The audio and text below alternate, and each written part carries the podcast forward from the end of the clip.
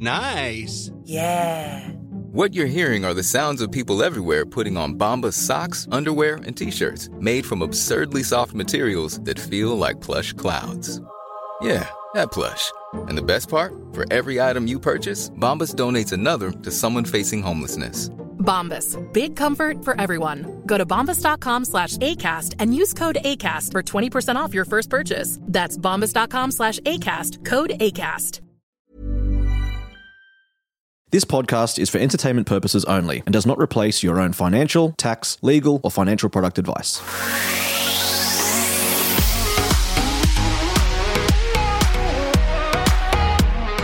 All right, welcome to My Millennial Property with John Pidgeon, and I have Emily Wallace with me again today. Hello, Emily.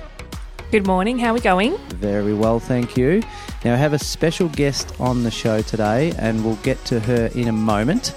Before we do, uh, we need to shout out to Sean and his team at Wellman Finance, uh, forward slash M3 if you want to hit him up or keep them in the mix when we're thinking about getting yourself a loan or restructuring your own finances. Just keep him there. He's a, he's a good guy, isn't he? He's uh, he's nice and local for those Melburnians, but he does have clients all all around Australia and uh, services them very well. Most definitely. So, Eliza Owen is the head of research at CoreLogic. Welcome, Eliza. Hi, thanks for having me. Look, it's our pleasure. Uh, your resume is quite impressive. Economist at Residex, um, worked at a domain group, and now you are the head of research at CoreLogic, which, for those who haven't heard of CoreLogic, is basically a research gamut, isn't it? It's just when it comes to property and and um, finding out all about any property anywhere around Australia. CoreLogic is your go-to. It's I, I call it the Rolls Royce of property research. Would you agree? Ooh, yes. Why not? That sounds that sounds pretty good. You can use that if you want. Tell the listeners the what RP data is, because people might understand uh, RP data, they may not have heard of CoreLogic or vice versa. So, can you just quickly explain that? So, RP data is one of our main subscription based products, um, and it's about providing access to a, a really rich world of property data that is collected by CoreLogic. So the platform delivers tools to help secure appraisals, win listings, um, basically improve business efficiency, and that's available as kind of a desktop or um, mobile interface as well. The the CoreLogic as, as an organization um, in Australia, we're basically the largest provider of property information as well as property analytics and we provide risk management services, tons of property data. And it's basically about providing data to empower decision making around property. So we provide data to buyers and sellers of real estate, to the banking and finance industry, real estate professionals, and corporate and government bodies like the Reserve Bank of Australia. But we also have a lot of property data and services that we provide to organizations that might not have as much to do with property, but are concerned with how the property market is tracking. So the RBA is an example, or even energy companies that, um, you know, they might want to understand where a lot of transaction activity is happening in the market so that they can sort of target their advertising to a particular space. Um, insurance, obviously, is a big one as well. So CoreLogic has a, you know, a very rich world of property data that we're supplying to multiple private and, and public organizations. And then within that, RP data is sort of the big service that we would um, provide to uh, real estate agents and, and other real estate professionals.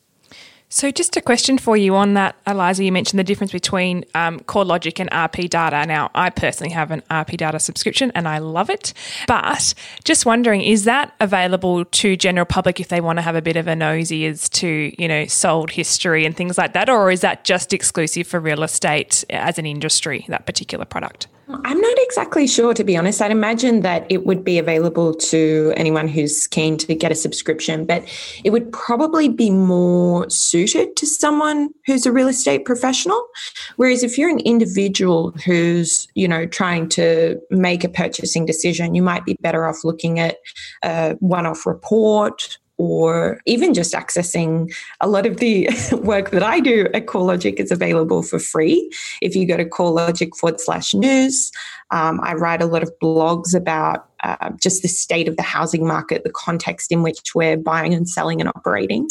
Um, and there's also a free report. So if you go to corelogic.com.au forward slash reports and you look for the housing market update, that's a um, free monthly chart pack that you can access that has regular updates on different aspects of the property market as well. That's awesome. I think our listeners would really benefit from that to be able to go and check out some reports and do their own research. I know we've got some pretty savvy people who listen to this podcast, so I'm sure they'll be hitting up that website for sure. So, Eliza, as as you mentioned, um, you've got tons and tons of data out there. It's been running for twenty years or more, um, formulating all that data. How how is that data created? Like, where where do you start to actually find all of this? Is it um, is it Office of State Revenue for when properties sell? Like, how how do you get it all to the table? Yeah, that's a really good point. So it starts with having a really comprehensive property database, and we invest so much into understanding um, when properties are transacting, um, different attributes of a property. So there's a lot of investment that goes in each year, not just you know getting it from statutory authorities like a valuer general, but also partnering with you know the real estate industry so I actually have firsthand experience of that where when I was studying my economics degree, my first job in this industry was actually working in a call center and calling real estate agents to touch base with them, to ask about their recent sales, um, and to ask if we could sort of have access to that data. So, in that sense, we are able to uh, collect a lot of recent sales information before it would become available from the statutory authorities. And generally, CoreLogic would be getting about 80% of its data uh, or transaction information uh, within about 14 days of, uh, of a property transacting of, of the contract date. Um, so there is a lot of investment there. It starts with that comprehensive database, and then we have kind of different methods around generating analytics. You know, there's the um, analysis of the listings and sales information that we have, which we can derive typical days on market, typical vendor discounting, uh, listings volumes, even metadata of our platform usage. That's something that we pivoted to during COVID. So we could actually say, all right, how many um, comparative market analysis reports are being generated by real estate agents. How is that volume changing over time through the COVID period? And what does that tell us about the market and the amount of new listings? Because what we found is that tracking the number of reports being generated was actually a predictive analytic of the amount of new listings that, that were coming to market. So, you know, having information to that daily source of data um, has been massively helpful through this very uncertain period. So that's the sort of analysis of activity that's kind of happened. And then there's the more imputation of what we anticipate has happened based on the, the data as well. So creating a valuation for a property, understanding or, or estimating how many transactions have happened based on what we've collected so far. Um, so there is a, a vast um, amount of analytics and, and, data that we're looking at, and um, just any way we can use that to help highlight insights or, or help the property industry, we're sort of investigating. Most definitely. So, on those reports that you mentioned that um, people can access for free, there's obviously going to be a fair bit of data or different data points maybe to consider, even just in general when researching property. For our listeners who might be considering a purchase of a property, what would you say would be the most important, or maybe a couple of important data points to consider that could be a good indicator for them as to the area or the property that they're looking at? So, I think one of the most telling indicators that you can actually see in the suburb profile reports from CoreLogic would be the, the typical days on market and the typical vendor discounting, not just the number itself at any point in time, because I think that can vary depending on what market you're looking at anyway. Regional markets are probably going to have higher days on market, or the very high end of the market may have higher days on market because properties are so unique. Mm. But it's it's the trend, you know, and we present that kind of change change over time of a days on market getting lower, in which case, um, you know, there's probably more demand in, in that market. Um, is vendor discounting deepening, of greater discounts being offered on property? And so basically, you can tell where the vendor discounting is quite minimal and days on market are very low, then it's more of a seller's market. Whereas if days on market is trending upwards and the vendor discounting is deepening, then we know it's probably more of a seller's market. And that gives you a bit of understanding of, of kind of where you stand, I guess, when you go to buy or sell property. Mm. Cool. So, Eliza, when um, when someone's looking at uh, CoreLogic and and looking at specific properties that they might be um, looking to buy, I suppose, it, on the report you can create a valuation and and that valuation comes up with a certain figure. Now, I'm always intrigued as to uh, obviously where that estimation valuation has come from, how it's formulated, and uh, I suppose looking at the accuracy of that because it's obviously a lot of data has been formed to come to that conclusion, and I, I see the heat map as to whether how accurate that figure might be. But have you got some insights into um, that sort of valuation report? Yeah, so there's a few different methodologies. Um, that's that sort of includes the um, indexation of, of, prior sales based on how the market has performed. Um, there's recent comparable property sales that are being used, and there's using attributes of the property to create a kind of automated valuation. And so those methods are kind of blended to create the most accurate reading possible and, and create the highest kind of confidence in those valuations possible. And there's also, you know, comparing the valuations with the actual sale event as well. So we can go back and review how those things compare. And then we can sort of ascertain and, and kind of improve the accuracy over time using that as well would it be fair to say, and I know I've come across a lot of these estimation valuations uh, in the past of using CoreLogic and RP data, um, would it be fair to say that obviously with anything there's obviously the data component but there also may be the human element as in you know if it's a really popular property even though CoreLogic or RP says it might be definitely 1.1 with high confidence that there is a human element that pays into this and it, and it could be affected I think it depends as well on how unique the, the property is, as you say, like when there's that human element that you can um, uh, sort of gauge the market, gauge unique aspects of the property. So, yeah, for sure. I mean, that's bound to happen. What I would say is that we are investing a lot in technologies that enable us to, I guess, ha- have our machines work more like humans, you know, to better understand the kind of uh, uniqueness and, and, attributes of all of the properties as well. Cool. Uh, so, I suppose it's a, it's a really good starting point, is it, to have a look at that um, valuation figure and say, okay, that that's where um, the, the data's pointed it at. Now let's have a look at, uh, as Emily said, the, the human elements and get on the ground and um, do some digging. What would you say when I'm looking for a property in remote South Australia, for example, or remote Victoria or remote WA? Um, how does RP Data go with the collection of houses Australia wide? How how in depth is that? Well, we have pretty decent uh, coverage of the Australian property market, but we we sort of can only know of the property population what, what we collect, I suppose. I'd say probably about 90% of the population of properties in our database has a valuation attached to it. Um, so fairly decent coverage there and that's probably all I yeah, cool. can so, really add to that.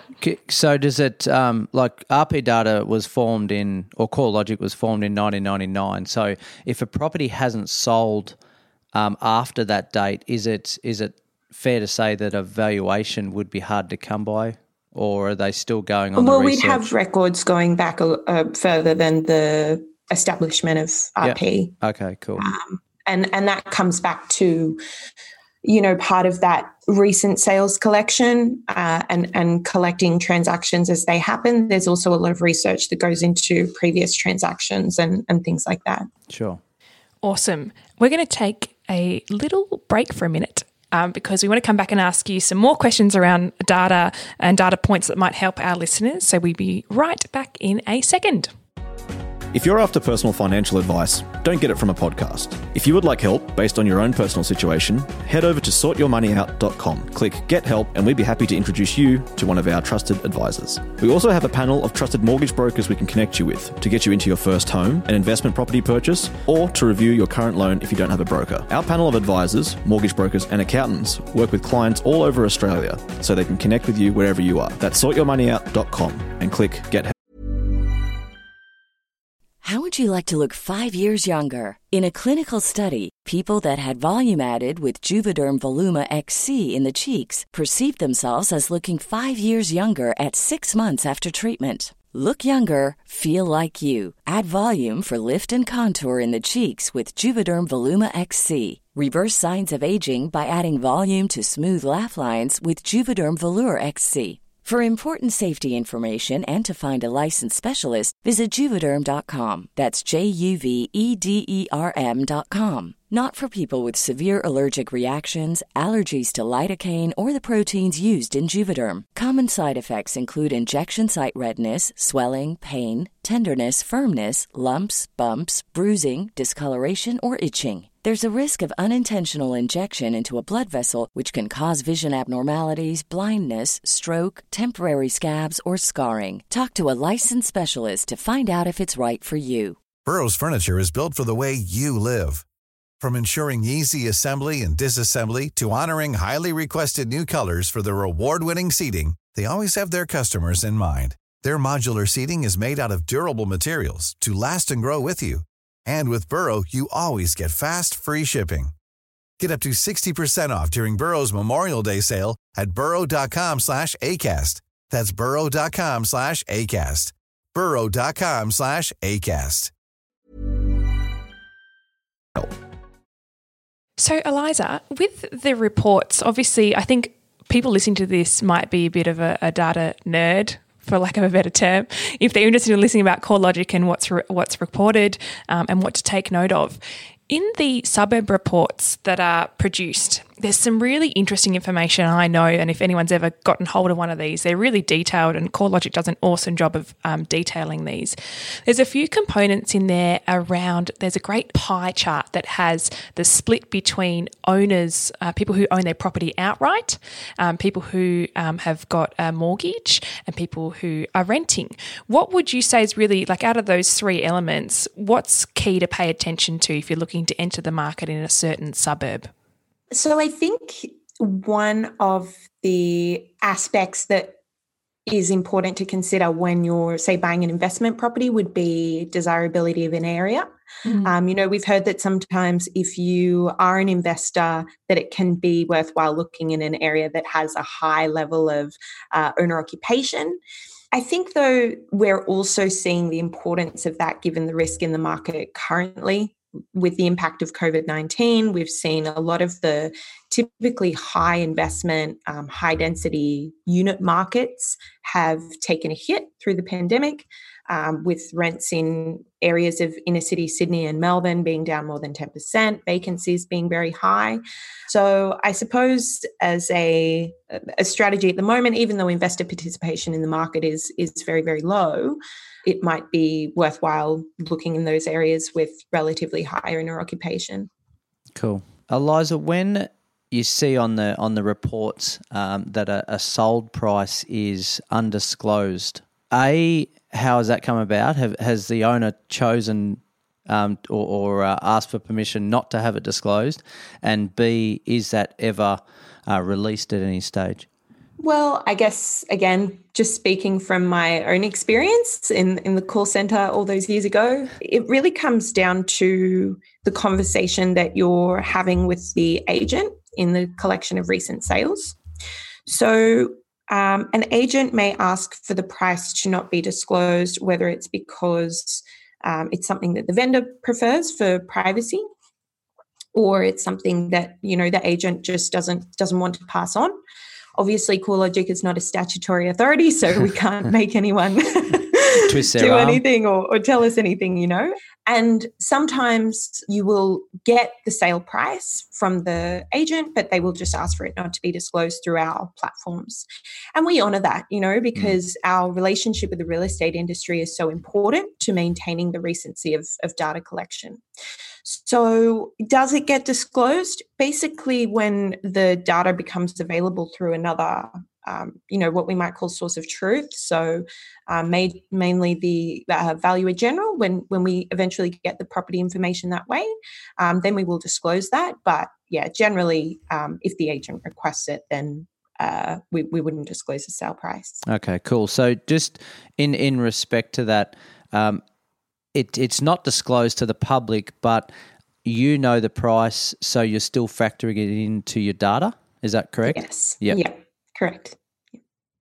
Awesome. I've always wondered about that because I always see the undisclosed come up in the purple writing. I'm like, oh, I really want to know. Sometimes I call the agent. it annoys you, doesn't it, Emily? it does bug me. It definitely does. Eliza, you mentioned before around um, different data points that obviously can tell us different stories. And I imagine in research, you're constantly looking for different trends and things that are happening. I thought that was really interesting, your comment about um, how many appraisal reports are being done, because that can help us, you know, for those listening, an appraisal report is of an agent looking to appraise a property to then list on the market, and it can give us an indicator of how many properties are coming available. Are there any other interesting trends that you've been keeping your eye on, or that is a point of sort of reference for you um, at all that, that you find insightful, like personally, that you just like to keep an eye on that could be helpful? Oh yeah, absolutely. There's so much. So I guess in my research position, the the data that I most commonly look to would be the CoreLogic Home Value Index. Mm-hmm. So it's tracking the value of the property markets for um, different regions, and just looking at the different dynamics across different capital cities right now is is quite fascinating because historically you know Sydney and Melbourne would have been the big growth areas. Now we see that those cities because they are so international have been the most impacted by covid. And Melbourne of course with continued restrictions that's created more of a dent uh, in employment as well. So, payroll jobs down about 8% across Victoria since the start of the pandemic, um, whereas for the other uh, states and territories, it's more like 2 to 4%. So, we've seen that reflected in property values, where Melbourne property values are down almost 6% since the start of the pandemic. And then in other states and territories, it's like, what pandemic? You know, mm. Darwin dwelling values are up 3% since the onset of COVID 19, the ACT is up 2%. And so that really got us saying, well, as well as our proprietary data and our analytics, what other data sets can we use to understand the differences in capital city dynamics. And then, of course, the difference between capital city and regional markets, where we're hearing a lot more about regional markets being very resilient through COVID 19. So, I did a lot of work in comparing ABS data sets around the fundamentals of employment in areas, the exposure to international migration. And that's where we started to see that areas like Hobart, for example, have about a 14% exposure to um, food, accommodation, uh, arts and recreation services before the pandemic. And so, for that reason, they've had a very impacted market. We learned that um, people working in food and accommodation and arts and recreation were more likely to rent than in any other industry. So, we started to understand that um, COVID was impacting the rental market in particular in the way that employment was kind of um, wound down and, and economic operations were wound down and uh, and then of course that exposure to overseas migration and yeah just any any data basically that we could get our hands on through this period to try and understand how different markets would be impacted. Yeah cool. Look i, I personally love rp data and and what it stands for. I don't know everything in there. I actually attended a, a webinar on on training to understand a few different features of it yesterday. Um, so I was uh, quite proud of myself to spend uh, half an hour just concentrating on it. Um, but for the, the property nerds out there, it it obviously is the best in the business to to go and and get all the data you need to make informed decisions. There's a lot of free data out there, isn't it? Like realestate.com, Domain, um, SQM Research has a lot of free data. Um, so there's more data than there's ever been eh, to make an informed decision before you go and buy a property. But if you're, if the listeners were saying, okay, I'm, I'm just looking for a one off to, to purchase a property, what sort of package might you have for for, for the listener as a one off? Because cuz Emily and I have both got RP Data subscriptions that um, ongoing because Emily uses it seven days a week and I probably use it five and a half days a week. For the one off user, what have we got? Well, I'd recommend probably going to that um, corelogic.com.au forward slash reports. And that's useful because you can look for, you know, a suburb report. You can get reports that help you locate a kind of area that you're looking for as well. If, if you're a bit further back in your, your property journey and you don't actually know what the market is doing or you don't know where in the market might be good for you to buy, um, we have things like, um, uh, you know, top rental suburbs or, or top 100 suburbs in terms of capital growth performance and things like that. So there's a lot of research that you can buy, both as a one-off report, if you're just sort of starting to dip your toe in the water or whatever, or, or, you can get a report bundle to help with um, different aspects of property purchase and, and different property strategies. Um, so that's worthwhile going and having a look at. Okay, cool. So, uh, rough costings on that. I haven't um, been in to see what it might cost to, per report, but would you expect to spend two or three hundred dollars to get those reports? Would that be yeah, enough? around that. Around that, you can. There are there are varying levels. Um, so a suburb profile report, I believe, is about forty dollars. Yeah. Um, the monthly housing market update is free, yeah. and then you can get a subscription that I think start from thirty two dollars a month, but. Yeah um, it sort of just depends where where you are in, in your property journey and how much research you're wanting to do. Sure.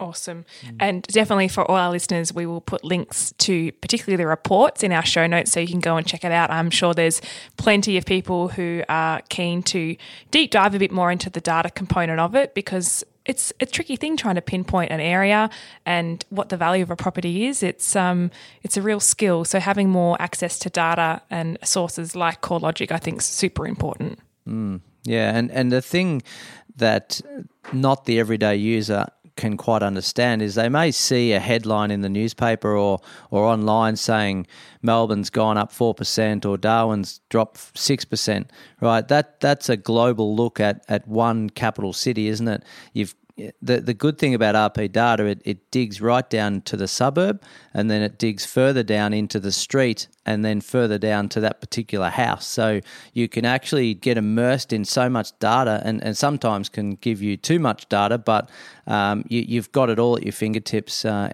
in that one spot in respect to all that data, let's get the gossip from you. What is the state of the market currently? And and when I say market, I'm referring to markets, aren't I? Not just uh, one market around Australia. There's thousands and thousands. Um, give give us the goss. I think broadly, we've seen a real kind of turn in housing market conditions over September.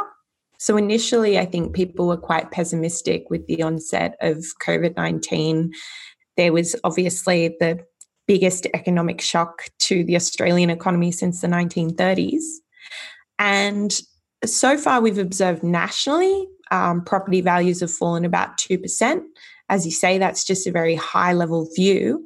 But through uh, kind of the reduction of the cash rate, the establishment of very um, cheap funding for banks, uh, and then more recently, you know, COVID cases coming down, a path out of restrictions for Melbourne, and uh, sort of further extensions of, of grants from state and federal governments and things like that. we've just seen this more positive turn. So uh, during September, six of the eight capital cities saw an increase in dwelling values. And even in Melbourne and Sydney, where property values continued to decline, uh, the, the rate of decline softened. We saw an increase in the auction clearance rate for the combined capital cities up to about 64% over the month of September. So I think that um, just with very cheap credit combined with sort of increasing confidence out of uh, as we come out of the pandemic, things are, are looking a bit more positive. And obviously, the RBA has signalled a couple of times recently that the cash rate could come down even further. So I imagine that at least in the near term, that would probably have a more infl- inflationary impact on prices as well.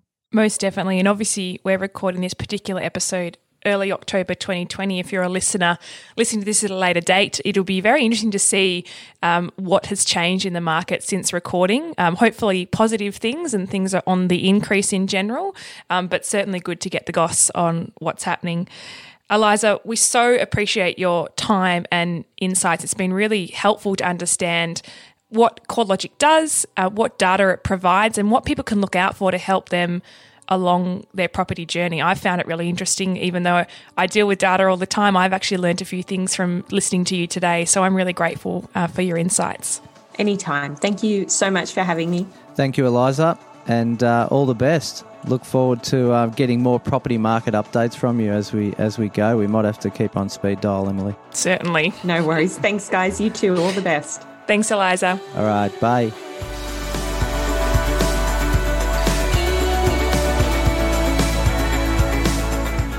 We acknowledge the Darkinjung people, traditional custodians of the land on which our studio sits, and pay respect to their elders, past and present. We extend that respect to Aboriginal and Torres Strait Islander peoples who may listen to our podcast. Special thanks to Wellman Finance, our podcast partner. Sean Wellman and his team are available to coach you through your property journey, even if it's your first time. With expertise in investment and home loans, they're in your corner providing education and support as you take each step. For more info, check out wellmanfinance.com.au forward slash M3. If you want to really turn up your property, education, and information journey, make sure you check out the Solvere Property and Finance Academy. This is an amazing online resource that John has put together. It's to empower and to give results to people who are either first time buyers, whether for their home to live in or an investment property, or if you're a seasoned property investor. This online academy is for you. Check out the link in the show notes, it will change your life if you let it.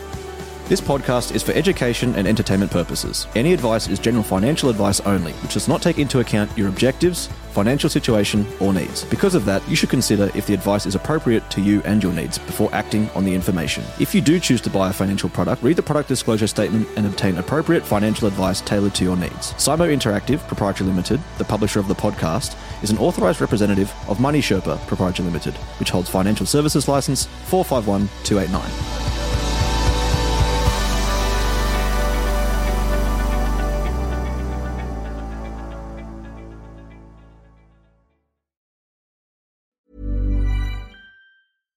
Hi, I'm Daniel, founder of Pretty Litter. Cats and cat owners deserve better than any old fashioned litter. That's why I teamed up with scientists and veterinarians to create Pretty Litter. Its innovative crystal formula has superior odor control and weighs up to 80% less than clay litter. Pretty Litter even monitors health by changing colors to help detect early signs of potential illness. It's the world's smartest kitty litter.